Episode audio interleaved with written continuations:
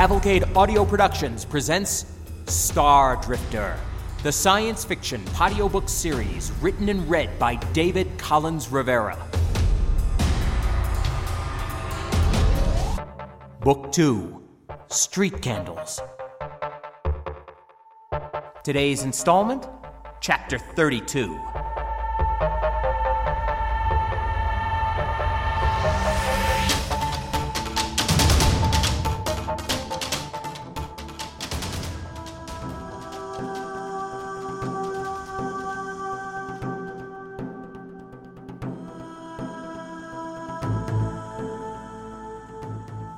Like a bullet, like a streak of charged particles from a killing machine, Alan Small's head snapped to me.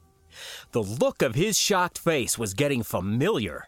Open mouthed, then frightened, then murderous. Oh, this guy hated surprises. you are mad, Billings pronounced with a muttered laugh. Perhaps my expression changed as I watched Griselda's scheming passenger. Perhaps it was harder or heavier. Perhaps I was just tired. Whatever it was, Billings' expression fell back into one almost like horror. Bacon is long dead. He was at least 30 years older than this man, and he looked nothing like him. What is this fraud? Metamorphic gene sculpting, I stated simply. I believe you're familiar with the process, or at least your doubles are, Mr. President. A person's genetic code gets superseded and rewritten by another. Then all their tissues are force grown into the new form at a controlled, though greatly accelerated rate. The aging clock can be reset as well. It's a chance for a man to start his life over as someone else. Again, no one moved. No one even breathed, I think. We were silent, frozen, unyielding. Indeed, I went on after a timeless moment of complete inaction, our collective composure growing heavy, more immediate, more brittle. Cryle Bacon is dead. Meet his replacement, Mr. Alan Small. Pretend reporter, pretend mercenary, a man on a mission. The deposed despot's laughter had long petered out, his mocking grin fading as he looked to Small, searching for the face of that old Confederate, that dark man who performed such dark tasks. It's. it's. Don't say impossible, I instructed. You know better. Preta? Maharn queried, with wonder in her voice, on her face. She spoke in Seishan, the language of the elites, of those of noble birth from over the border. She stepped forward with one hand out. She wore no gloves, and her fingers were alabaster and smooth, only now turning red with the cold. Small didn't move, but his eyes had shifted back, and they were filled with as much tenderness for her as they'd been with venom for me. So may, Amota. She touched his cheek timidly, flutteringly, like the wing of a hummingbird. She stared into his eyes, looking for recognition, a knowing reflection that would make it all real. It's perfect, she declared at last, her accented English clear and triumphant. I told you they were the best. And the RNA identifying markers? None, her man replied. A hefty bribe that, but worth it. No one could ever prove what this man has just said. It's a new start, Amota. Soon for the both of us. And we can afford it, yes? Her grin was honest, toothy, girlish. Oh, yes. And she jumped into his arms. We can buy the universe itself. What goes on? Billings demanded, his confusion rapidly shifting to anger. DeLay, darling! What is the meaning of these words, of these strangers? She ignored him and planted one right on Mr. Small's grinning lips. They laughed and spun about because the game was over. They had won, and eternity was now theirs. And that suddenly spooked me. Because if time really was theirs, it was a sick, selfish sort of forever that had no need or desire for the past. Terrible things could be forgotten in that kind of time. Monstrous deeds and epic events alike could become as so much vapor, used up, exhaled, just flicked away. And it could all start right now. Mr. President, I muttered, leaning in, please come with me. He didn't hear, wasn't listening, and just shoved past me. In the bright lights and deep shadows of this side of the house, I hadn't seen his pistol, but it was in his shaking hand by the time he crossed over to the reunited lovers. He spun Maharn around and pushed her aside, out of Small's arms, then pointed the weapon at the remade man's chest. Creite betagezzo, boost fair, fair! Whatever they meant in detail, there was acid enough in those stabbing Seishan words to burn through solid hull plating. Small finally came out of his trance, just in time to see that a dictator had the drop on him. The older man, or was he really the younger, waved for Small to throw down his stubby machine gun, his own weapon shaking in his hand, half a meter from that expensive face. My panther was aimed at Billings' back, and I called for him to stop, to drop his pistol. But he didn't hear me, couldn't hear anything from someone like me. Not when a dead competitor was back among the living.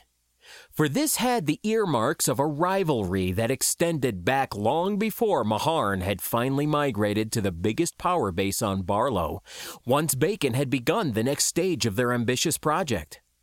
Perhaps taking the tyrant Billings for her lover might not have been an original bullet point in that strategy, but who could be blamed for a bit of self preservation? But where on Barlow could they go to hide? Well, how about a place the rabble didn't know about? A place even few elites had ever seen? A place that her old and now once again new love most certainly did. For despite his statement to the contrary, I'm sure Small would have remembered this mountain eventually. After he was done with the hiding and fighting and running, he would have come, and she would have welcomed him, whether I'd ever fallen out of the sky or not. Mr. President, I urged, I demanded, lower your gun! Still I was ignored, and still he growled out curses in the lingo of the elites. Then the top of his head exploded, splattering over me and over the snowy ground. Maharn held a pistol of her own at arm's length, calmly, steadily. The older man dropped away and bled clear stuff, gray stuff, and lots and lots of red into the earth of the world he'd enslaved. Then the woman's gun was on me, her eyes holding far less affection for a round, dirty, lacerated stranger than for the man she'd just killed. But a word from Small stayed the shot, and she brought the pistol down from arm's length. Small kissed her again, and they both laughed closely, intimately. Holding the woman around her waist, the tall man looked to me. How, Ejoq? Who talked? His question seemed to include everything that had happened, everything he'd been working toward his new identity, his goal, this place. It had all been so cryptic in his mind, so perfect. No one could have known unless there'd been a leak. With guys like him, it always came down to the unreliability of other people. I'm not very outgoing, Mr. Small. You don't mind if I keep calling you that. No, I don't make friends easily, but I managed to score a few here, despite all, or maybe because of it, I don't know. Some of them were rich and some were poor, but in their own ways, they were all extremely well informed. You put together a quality espionage network in a matter of days, he countered. Well, aren't you just the genius operative? His tone had descended into uncharacteristic sarcasm, but his VidStar grin was back. I thought it dead and gone for a while, but here it was, rising again from the same grave an organizer of death squads and torture policies had crawled. A man hated and feared by a populace and by his own regime. One despised by all, save a woman who could shoot her current lover in the head without sigh, regret, or hesitation. That smile just blazed with the assumed destiny of one for whom the galaxy began and ended with himself. The blood of a man, dead less than a minute, was on my face and clothes, and the blood of so many more stained deeper yet. I don't know about that, Mr. Small, I replied, ignoring his teasing and the disgust that edged my fatigue. But I learned many things. I learned about Cryle Bacon and about this charming lady. I learned about this house. It was clearly secret because no one else I spoke with even once mentioned it. You knew about the place, though. You recalled those back roads, which aren't on any map. You remembered the community. You even knew that those sheds over there were recent. He watched, bemused, I think, like I was a trained monkey. Maharn's expression of impassive and barely restrained violence was unchanged, and her weapon, though held low, was pointing again. In an age where a man can be made over head to toe, inside and out, well, figuring it out actually doesn't take a genius, does it? His smile still remained. I thought he'd be pissed at learning how transparent he was, but instead, he chuckled. He kissed his lady once more, then gave me what I honestly believe was an admiring glance. I say a lot of things to a lot of people, Ejoq, but I rarely mean them, as you probably know. You, however, have earned my respect. You're sharp and observant. I admire that. Off to the side and down below, I saw my captain and her broker limping together across the open patch of the valley, negotiating the battlefield.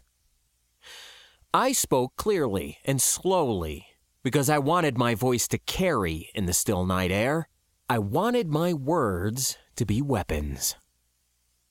You butchered and terrorized the people of this world just so they'd rise up and overthrow the government. It was a deliberate plan, wide scale torture and murder for personal ambition. You stand there offering me compliments over the ashes of this world, of your own people.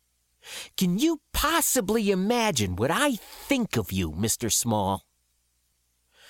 Maharn raised her pistol once more, like an accusing finger. Why does this one still need to live? she asked her old lover, her accent thick, her tone flat, her beautiful eyes shining and dead. Why'd you kill everyone else on the mountain? I challenged in return. Just to keep your presence here a secret? To keep his? I waved a hand at the dead man on the ground. Small, in turn, held up a palm as a call for patience on both sides, not even seeing the irony of being the voice of reason here. Maharn didn't drop her aim, but she didn't kill me either. Give us a moment, please, Ejoq. Turning away, the tall man motioned to confer with his lady, and I saw him touch a finger behind his left ear. Status? he muttered quietly. Maharn, standing next to him, watched me, slowly lowering her pistol like it hurt to do so. Ejoq! Carmi called from over the edge of the hill, and I jogged back. She and Dell had hobbled across the treacherous face of the valley. The last few meters of the hill were too steep for the injured man to surmount with just one person's help. I stepped and slipped down to them. What are you doing over here? I hissed, trying to turn them back the way they'd come. It's not safe. We heard vehicles, Dell supplied, coming from the village. And there are headlights, Carmi put in, pointing over in that direction. Sure enough, I spied a couple of bright points that, as I watched, appeared and disappeared behind the distant tree line and boulders. Oh, well, that's just beautiful, I spat, my own sarcasm dripping and more natural to my ears. I called up to the two I didn't like or trust. After a moment, they appeared on the ridge above. I pointed over to the approaching revolutionaries. Those guys are too close already to have been drawn here by the fighting. They must have been following our trail somehow. You want to kill the car lights? They'll have seen them already, Small pronounced down to us. They're probably watching us even now. The convoy will be delayed by that avalanche, but scouts would have been sent ahead. It's possible they even called for air support. That was a thought. A crazy thought. I brought up my retinal display and placed a call as I turned back to my group. Leaning into Carmi, I whispered, I need a commit code. The context of my request threw her entirely. She was baffled for a moment. Still, she matched my volume. Excuse me? A commit code? What are you. No time, Captain, please. She must have seen it in my eyes. The fear, because she just nodded. She related a series of numbers and nonsensical sentences to my wrist.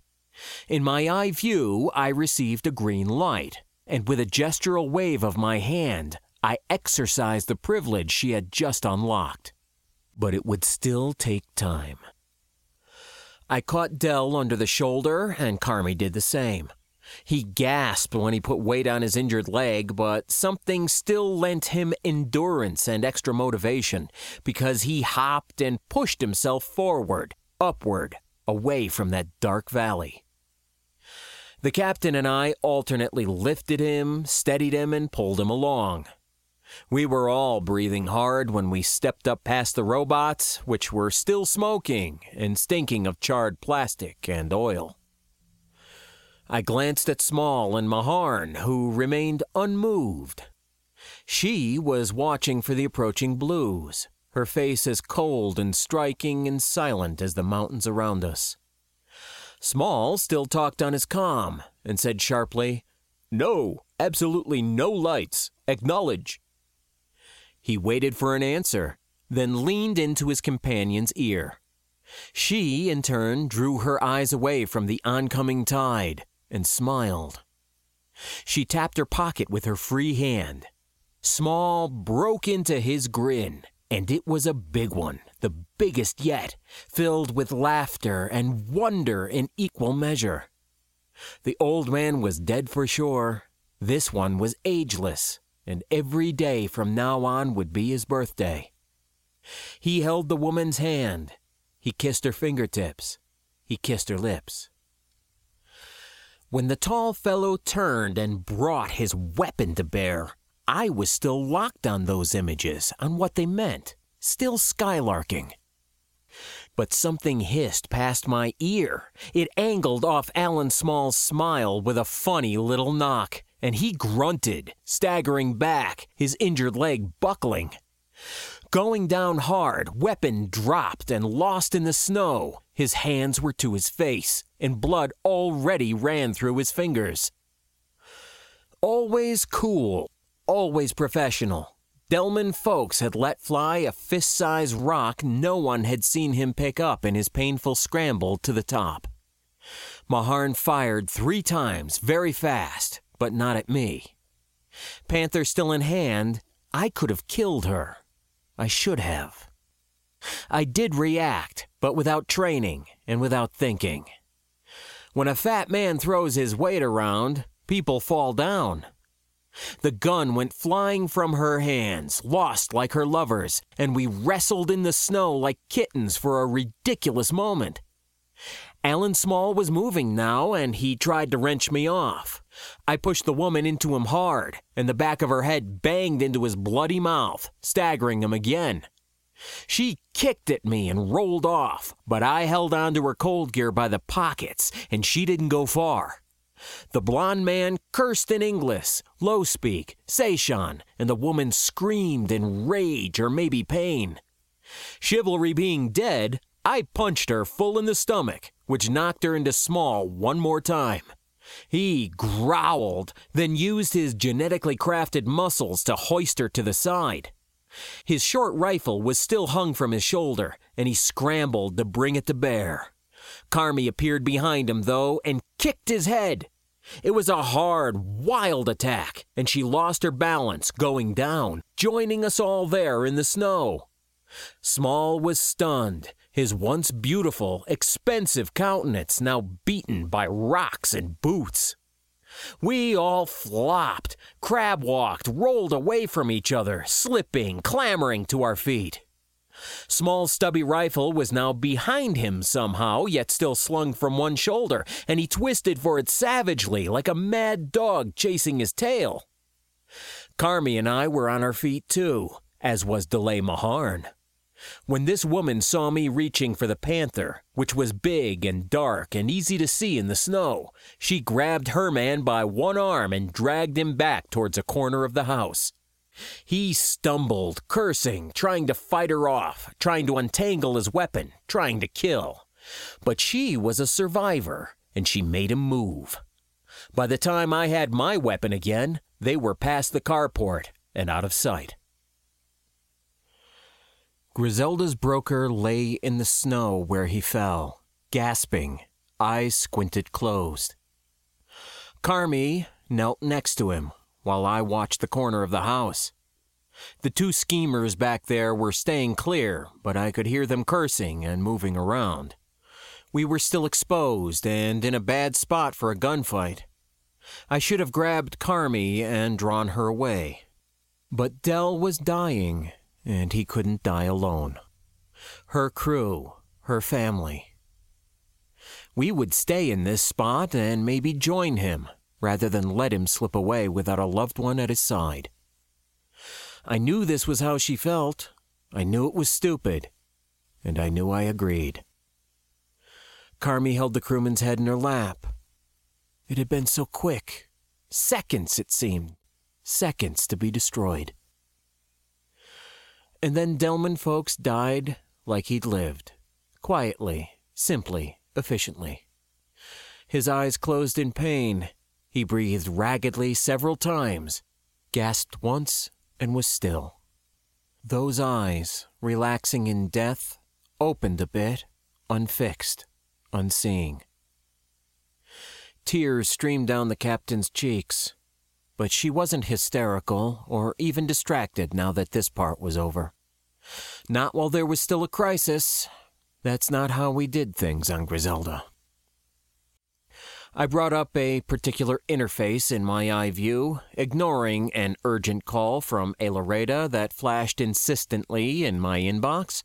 There wasn't time for his crap, or anyone's, including my own. I checked timing and directions, this required attention, so I didn't notice the whine of an approaching air car until Carmi touched me on the arm. It was almost upon us, in fact, but it didn't come from across the valley, and it didn't have the deep, throaty roar of the military vehicles. It was soft and high, like the civilian cars I'd heard, the ones that were easy to steal. The car buzzed mechanically overhead. No lights, just a big dark blur cruising above the roof to the far side of the hill, just like the pilot had been ordered. I could hear its fans pitch high, putting the thing into hover mode back there, then ratchet down a hair so it could settle to the ground. Out of sight, engine still spinning, it sounded ready for immediate takeoff. Suddenly, a streak of light flew out from across the valley. For a sickening moment, I thought the shoulder launched rocket was heading for us, but instead it blazed over the house and blew up several long seconds later, somewhere in the forest far beyond. It was either a bad miss or a warning shot, and with the ill trained yokels of Barlow, it was even money which. I ran over and risked a look around the corner, but saw little. Snow and ice were being thrown up from further off behind the robot sheds. I jogged for a better look, but the air car was already on the rise. Just a bit, though, just barely off the ground. Long and sleek, but hard to see in any detail without its running lights, the thing moved laterally to the far edge, opposite the valley we'd come through. One door was yet open, and someone was leaning out, a long weapon in her hands. It was Ellen Wozniak, the sniper of few words. She aimed and fired, but the air car moved, and the shot rang off the leg of a dead automaton behind me. They were out over the edge of the hill now, the entire extraction having taken less than a minute. Wozniak continued to track my stout form even as I ducked, but she'd found her focus now and followed my motion easily. She never fired again. Instead, she pitched head forward out of the car with a tapering scream, falling past the lip of the hill, which, as it turned out, was a sheer cliff. Small was leaning out, and he locked eyes with me across the mountaintop. He shrugged with his trademark smile and mouthed, Oops. Then he motioned for Larendel in the driver's seat to get them moving. The car flew off with a whine as the blond man slid the door closed. Another missile screamed out from across the valley, but the air car had dipped out of sight, using the mountain itself as cover. Its high, buzzing whir was muffled, remote sounding, and moments later, simply gone. My God, Carmi called. why did he do that? She was one of his. The captain had creeped to the edge of the house and seen it all. He didn't need her anymore, I stated, returning to her side. And he's left us for the revolution to chew on. Where can we go? She was looking back at the destroyed little town and at the approaching lights. I pulled up my interface again and made some adjustments. I stared right through the HUD display, down at the valley and over at the ridge, calculating, estimating, making wild guesses. It would be close. Nowhere. Now quiet. I have to see this. See what?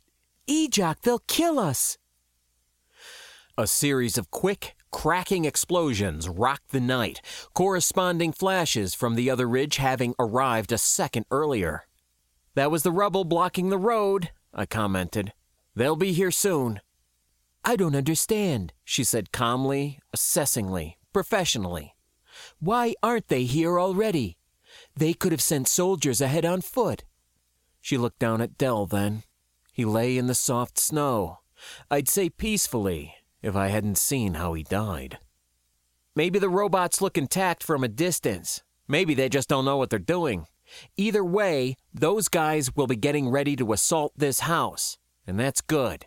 It's what we need. I don't follow. Can we get that other air car started? I have no idea, I replied testily. We don't have time to mess with it, and I need to concentrate. On what? Ejoq, what are you doing? Spending your money, I muttered, gesturing for mid stage vector options, and then drawing an arc with my fingers through the air, which the RISCOMP tracked and translated to numeric parameters. In my optic display, I switched to a map of the mountains. It was an ad hoc one that I'd been updating as we traveled, with little codes and nicknames I'd made up on the spot for each point of interest and landmark we passed. It had all been haphazard, with most waypoints mere estimates. They were poor, inaccurate, and all I had. Carmi was still asking for details when the lights appeared on the road across the ridge, at the edge of the little valley. I could see at least two armored ground transports over there, both with mounted guns. They could park right on the lip of the valley and hammer this ridge until the only things left standing were the two dead robots. But with any luck, those weren't their orders. My retinals gave a rough calculation of their distance, and it wasn't a bad number to work with. I'd simmed harder stuff before, sure I had. I'd spent my own credit getting all the right certs, all the right training. It's what unemployment was for. The revolutionaries must have finally determined that the artillery bots were non functional because they started down into the valley, slowly, indefatigably. Get back behind the house, I told the captain. Why? We've nowhere to go. That's a vertical drop. You saw it.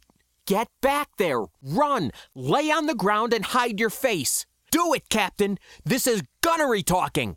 Gunnery? What are you. Oh. Oh, dear God, Ejoq! I grabbed her arm and pulled, interrupting her questions, her arguments. She tried to yank free as we jogged away from Dell's silent form, but I didn't slacken my pace or soften my grip. We kept moving until we were around the big house and past the empty sheds, until we were right on the far edge of this little plateau, right near the precipice. I pushed her to the snowy ground. Head down! I shouted. When I turned to run back, she called out, but I didn't stop. Just one last adjustment. A glowing streak was now visible high, high above, bursting through the lowering sky, a streak that resolved itself into two, then three, then eight separate points of yellow light. I only saw this from the corner of my eye because I still had to guide them in. The aerospace flight missiles were on track for the other ridge. When I turned the corner of the house, there weren't two vehicles down there, but ten and dark figures moved with them like nocturnal ants. Sixty or more soldiers on foot, weapons up and ready, and an unknowable number inside the trucks. Warning autonomous lock in pending. Just seconds until the onboard targeting system stopped responding to outside control. Five, Eyeballing the oncoming platoon, I assigned a drift factor to the stilettos, just a minor adjustment of 0.02 degrees to bring them down inside the valley instead of up on the rim. four, 0.02? No, 0.025. three, Crap! They'd hit here! 0.02, 0.02. two, No, it had to be right. It. one. 0.022! Targeting locked and committed. Impact in 10, 9, 8. That was when the bolt from a man portable Charpak struck just over my head, ripping through the very walls of Maharn's favorite weekend getaway spot, shredding the heavy logs like gossamer. My right ear caught a splinter, and the impact threw me back, out of immediate sight of the soldiers, but they just kept firing anyway. Head ringing, the mountains around me spinning sickly, I wobbled to my feet while particle beams and now bullets ripped and blasted through timbers and planks. Ducking and stumbling back toward Carmi, I moved with everything I had, everything my stoutness and lousy endurance could possibly provide. The flight bag, as always, hanging off my back, smacking my leg with every step. I'd only taken five when the missiles hit.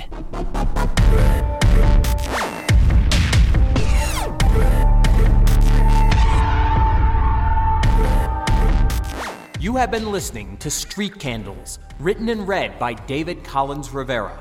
You can check out my site at cavalcadeaudio.com or drop me an email at lostinbronx at gmail.com. That's L O S T N B R O N X at gmail. The Star Drifter theme is a piece called Icor by Trunks and can be found on SoundCloud.com. The Street Candles theme is called Undercover by Karsten Holy Moly and can be found on dig.ccmixter.org.